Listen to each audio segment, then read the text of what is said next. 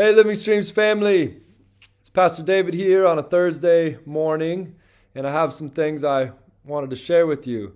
It's a new year, and the Christmas decorations are going down, but in my mind, it's time to celebrate Christmasmas.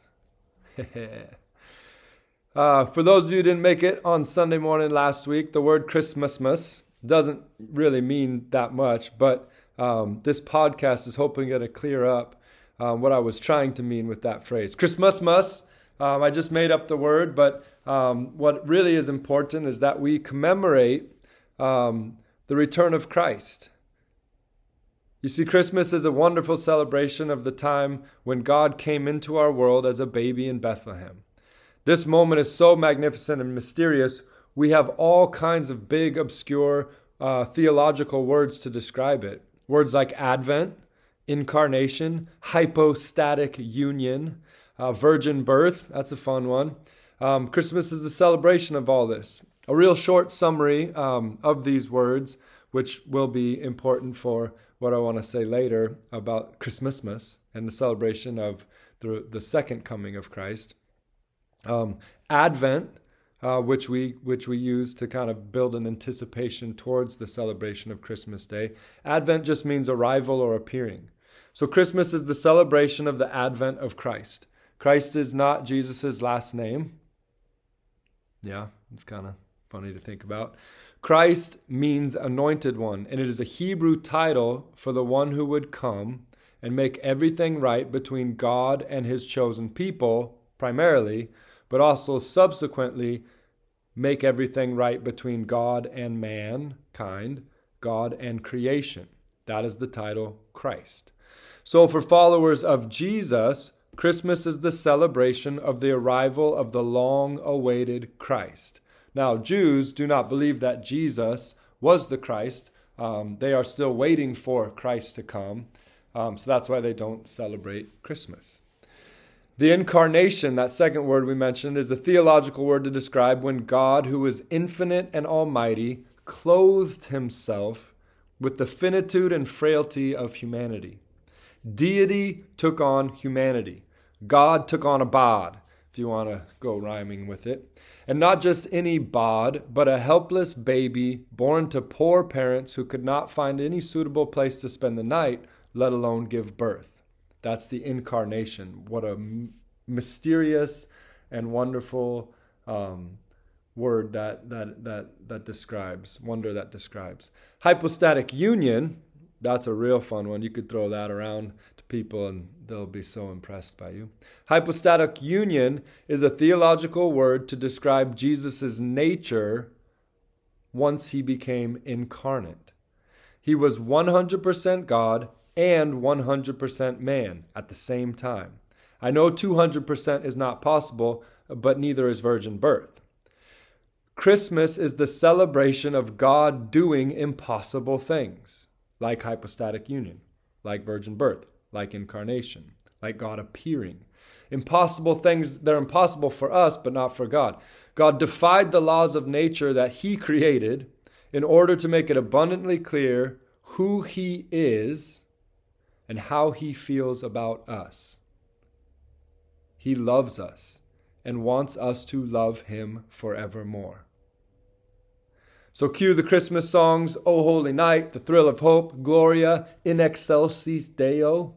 Never know if I say that quite right, um, but it's fun to sing Christmas time. Cue the angels singing to the shepherds and the extravagant gifts of the wise men. Cue the thousands of years of millions of people spending a whole month to anticipate, commemorate, and celebrate the day when God invaded our space with space with his infinite grace and beauty and love. That is what we celebrate at Christmas.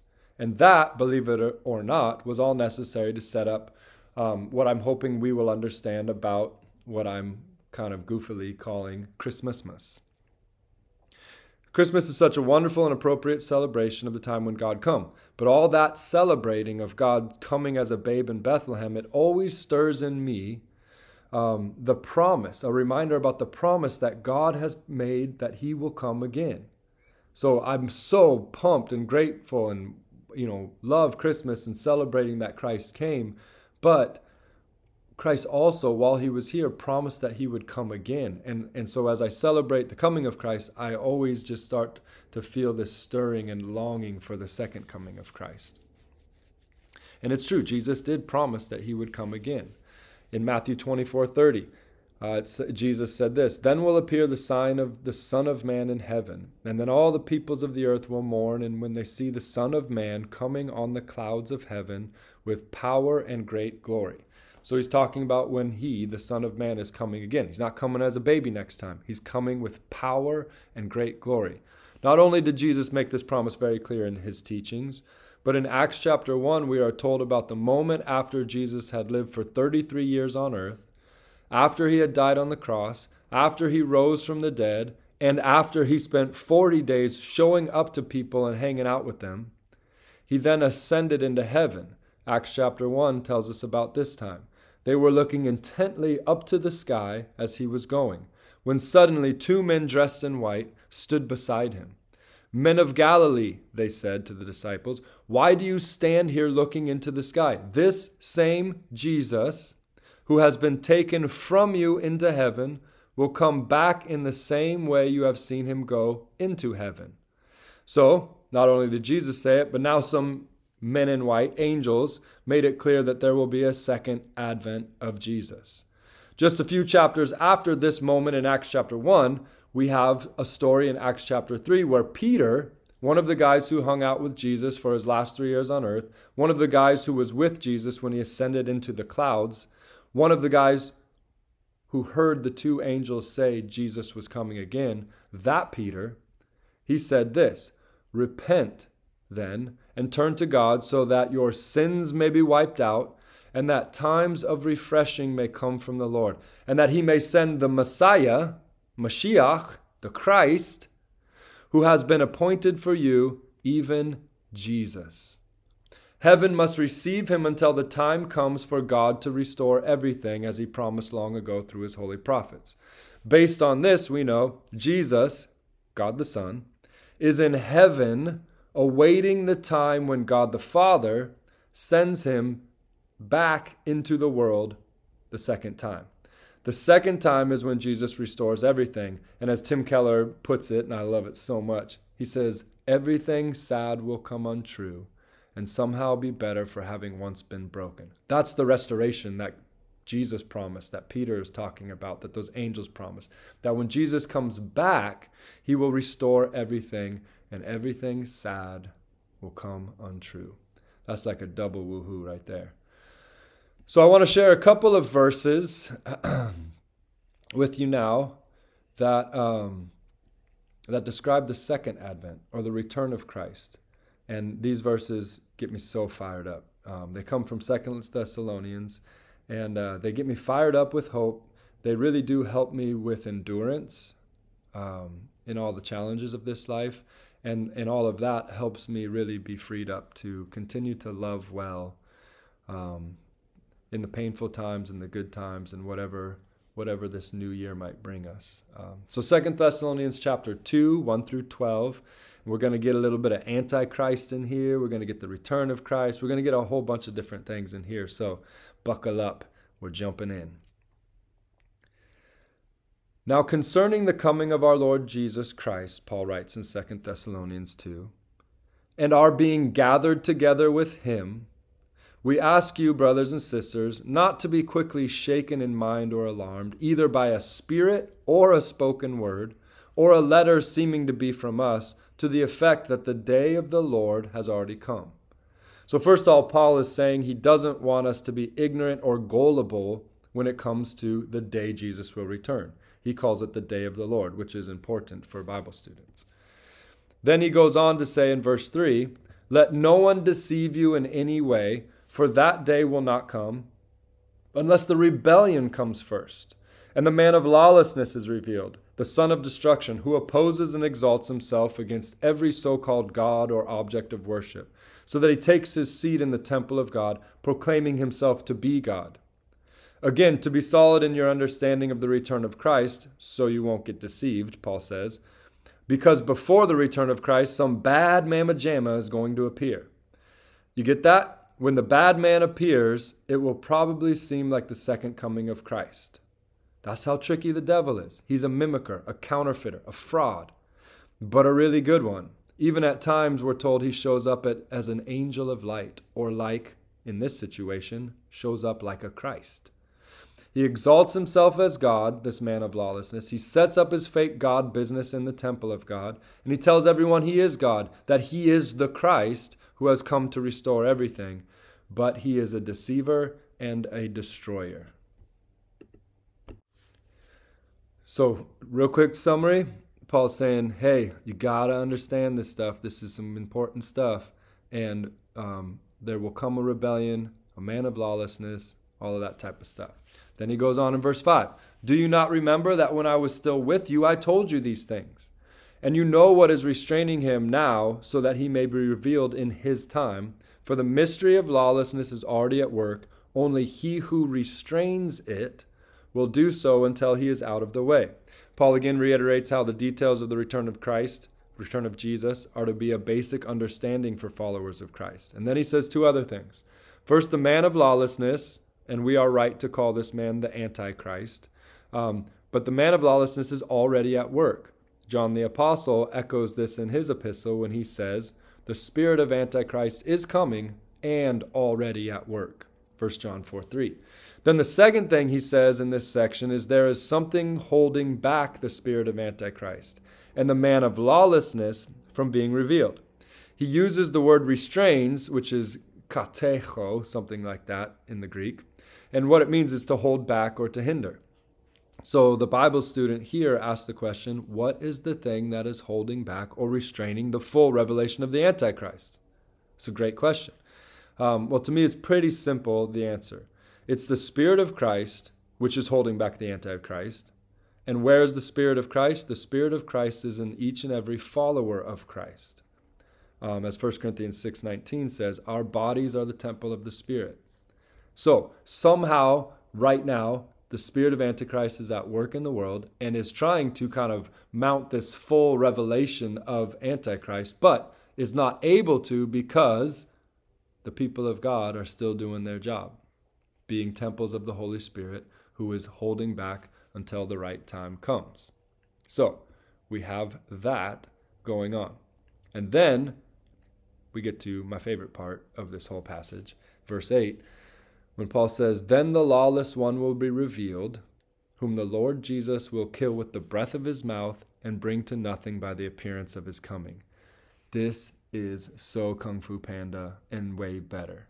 Sorry if you haven't seen Kung Fu Panda. You should see it. It's awesome. Just heard Kung Fu Panda 4 is coming out. They're all awesome. So, but in this, we have the Lord Jesus killing the man of lawlessness with the breath of his mouth. The same breath which spoke the cosmos, the, sorry, the same breath which spoke the cosmos into existence, the same breath breath which filled the lungs of Adam and Eve, creating consciousness and personality and memory in all aspects of life. The same breath who breathed on his disciples as they received the Spirit of God.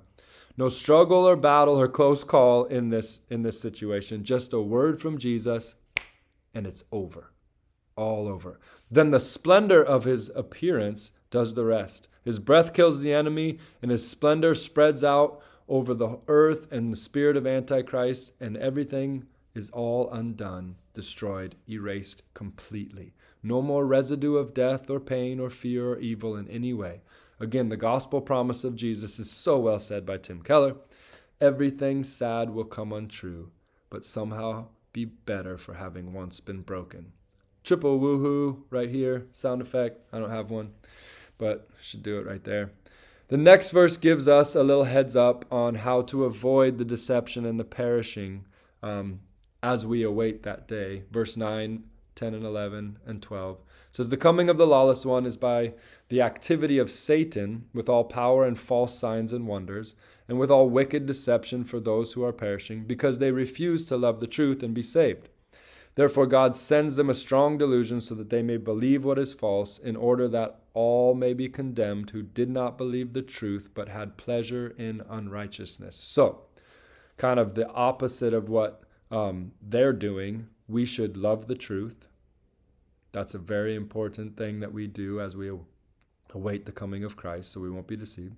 Love the truth, believe what is true. Even though there will be times where things happen to us or things are said or um, popular opinions might go in the opposite direction, we have to continue to believe what Jesus said, what the apostles said, what the scriptures teach us. We have to believe what is true. And we need to find our pleasure in righteousness. Um, it's very important for us to um, not be led by our desires, but but to lead our desires in the way that they should go. And it is true that we can cultivate our desires um, in different directions. I can say it real simply. All of you who love coffee, you've done it already. There is no one that took a sip of coffee the first time and thought, "Mmm, that's delicious." But over time, you have continued to ruin your taste buds so much so that now when you drink coffee, you think, "Oh, I love this stuff." Of the same thing's true with beer. Beer just does not taste good. And and all of you who are like, mm, I love the taste of beer. Well, first time you took beer, every time you give beer to a kid, which I'm not recommending, but you see the look on their face. It's like, ugh, I want to die.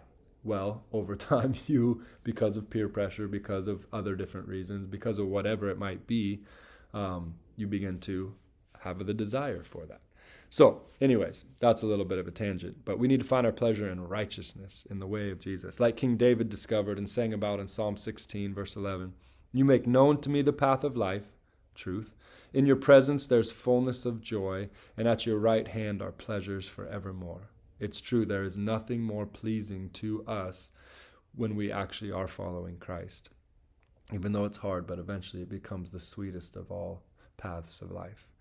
Um, know Jesus, follow Jesus' path, find the pleasures that are there in his presence and at his right hand. Proximity to Jesus is God's plan for you and I, and his joy is what he wants to give us.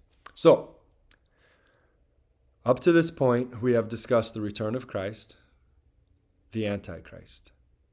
And we haven't hit on some important words like tribulation, rapture, Armageddon um, these are words that go hand in hand when we talk about return of Christ or the Antichrist or uh, another theological word, eschatology, which is just the study of final things or end times.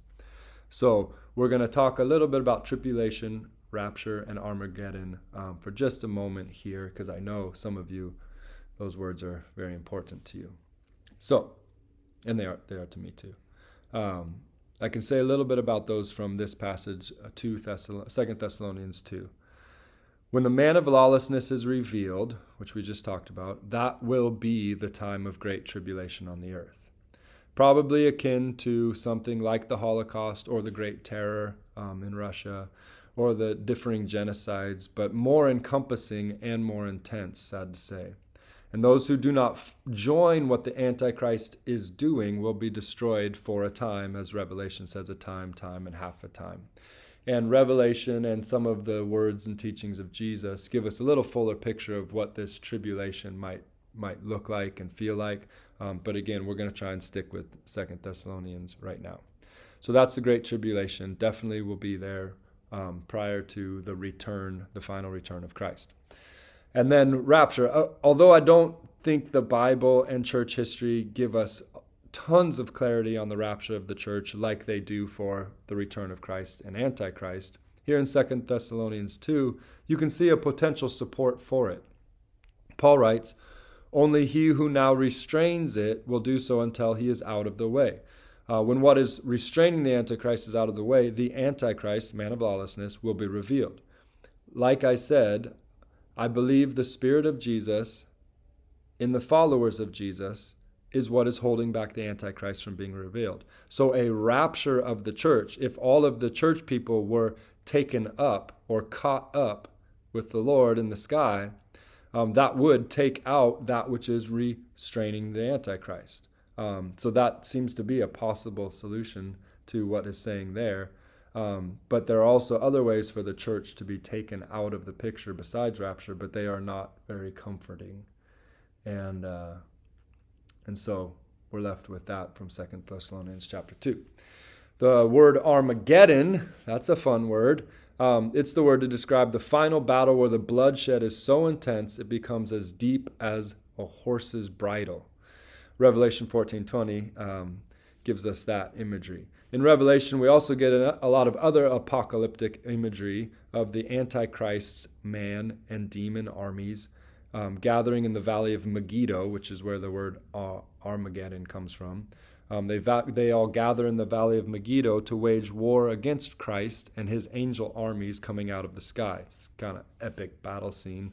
Um, and it also gives us the imagery of the birds all gathering around to eat up all the dead flesh after the war. Intense stuff.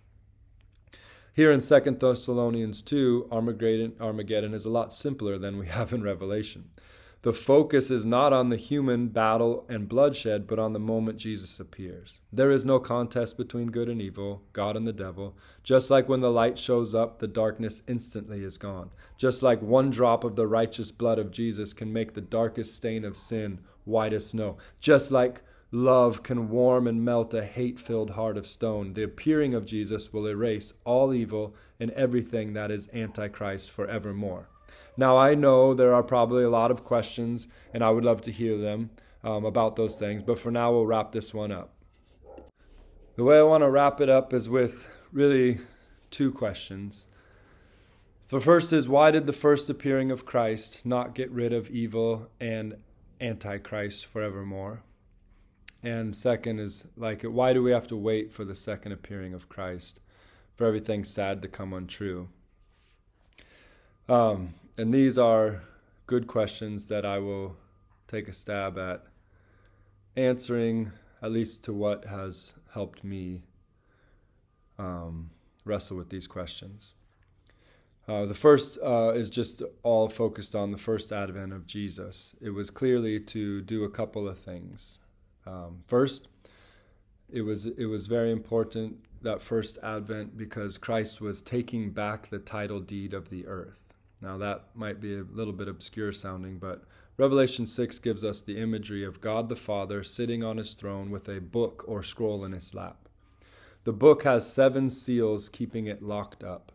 All of heaven was there, and it almost seems like they were still, not quite sure what to do because no one was worthy to break the seals and open the book.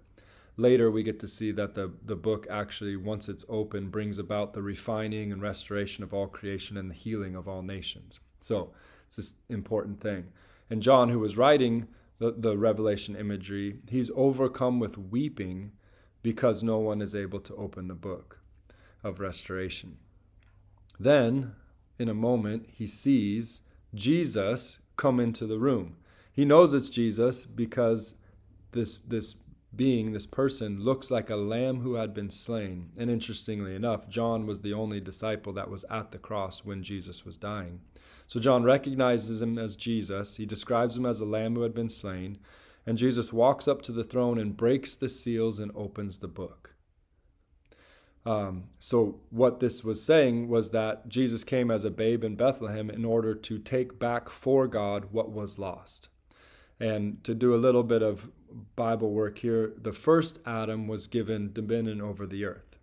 God gave it, um, but then Adam gave it to the devil for a bite of the fruit. That's the Genesis account. The devil has used that dominion to bring pain and hate into the world. Through the incarnation, Jesus became the second Adam, and through his sinless life and righteous sacrifice on the cross, he actually purchased back creation from the devil for God. So, through Jesus' coming as that babe, he became a second Adam. He became a second shot for humanity.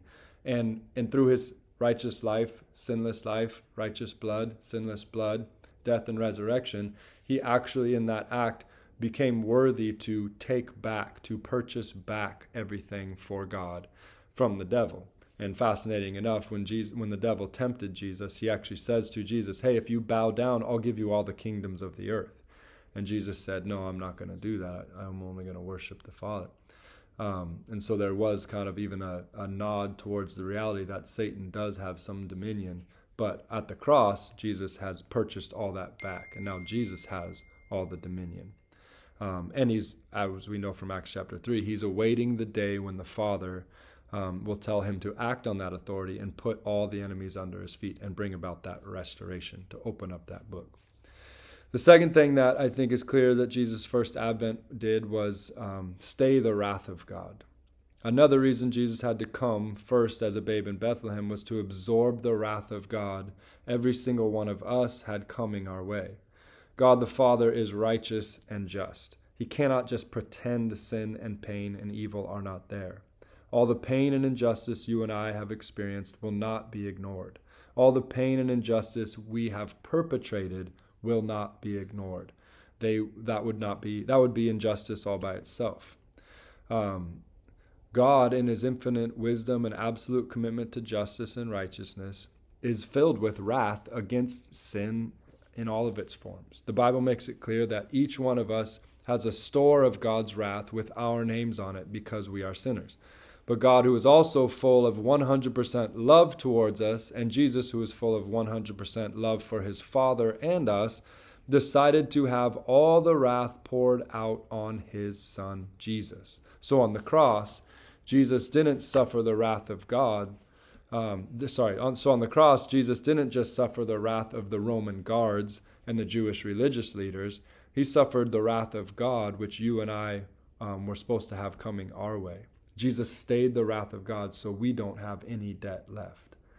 Um, and then lastly, Jesus coming as the babe of Bethlehem, it, re- it, did, it began a new covenant. The new covenant purchased in his blood is, is, is simple. Anyone, Jew or Gentile, can become a part of God's family by believing in Jesus. Believing in Jesus is a phrase which means pledging allegiance to Jesus, aligning our lives with Jesus and, and his life, um, seeking to be with Jesus, and training to be like Jesus so that we can do the things that Jesus did. Um, to those who, who do that, the promise um, is a share in the eternal life of God. And to those who reject Jesus, the promise is a share in eternal death or separation from God. If you don't want Jesus in this life, um, he'll grant your wish and you will be separated from him in what is to come. We really do live in between, in between the first advent and the second. Peter tells us, you know, he gives his reason for why we're waiting, and, and what he says is that um, it's so more people can be saved more people can be added to Jesus' family. But that also means there will come a day when the final person will be added, and then the end will come. Uh, the end, which is also a glorious beginning for believers in Jesus. Paul says it this way in 1 Corinthians 15 Listen, I tell you a mystery. We will not all sleep, but we will all be changed in a flash, in the twinkling of an eye, at the last trumpet. For the trumpet will sound, and the dead will be raised imperishable and we will all be changed. For the perishable must clothe itself with the imperishable, and the mortal with immortality. When the perishable has been clothed with the imperishable, and the mortality with immortality, then the saying that is written will come true Death has been swallowed up in victory. Where, O death, is your victory? Where, O death, is your sting? The sting of death is sin and the power of sin is the law, but thanks be to God, He gives us victory through our Lord Jesus Christ, His first coming. Therefore, my dear brothers and sisters, stand firm, let nothing move you. Always give yourselves fully to the work of the Lord, because you know that your labor in the Lord is not in vain. So, I don't know if my answers to these questions are sufficient for you.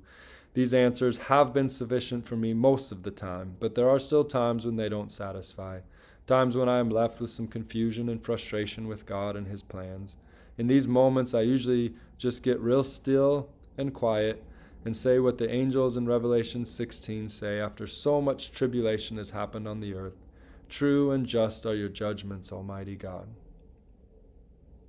I'll just repeat that. True and just are your, are your judgments, Almighty God. True and just are your judgments, Almighty God. And then I'll also kind of speak to my heart and to my soul what Paul says in 1 Corinthians 13. For now we see only a reflection as in a mirror, but then we will see face to face. Now I know in part, but then I shall know fully, even as I am fully known. I just kind of let out a sigh in those really confusing times and say, well, I guess I just only see through a kind of dim glass. I guess I can't really see very clearly all of what is to come. But what I do know is that there will be a day when I shall know even as I am fully known. and I long for that day. And the celebration of Christmas on the 25th of December always, for me, really begins on the 26th through the New Year, um, New Year's Eve, and all of that. Just this kind of um, anticipation and celebration and commemorating the promise that I'm going to get to see Jesus face to face. I'm going to get to see him um, returning, not as a babe, but as a conquering king. And uh, all the promises will come to pass at that time. What a day of rejoicing that will be. God bless you, and I hope you have a wonderful beginning to this new year.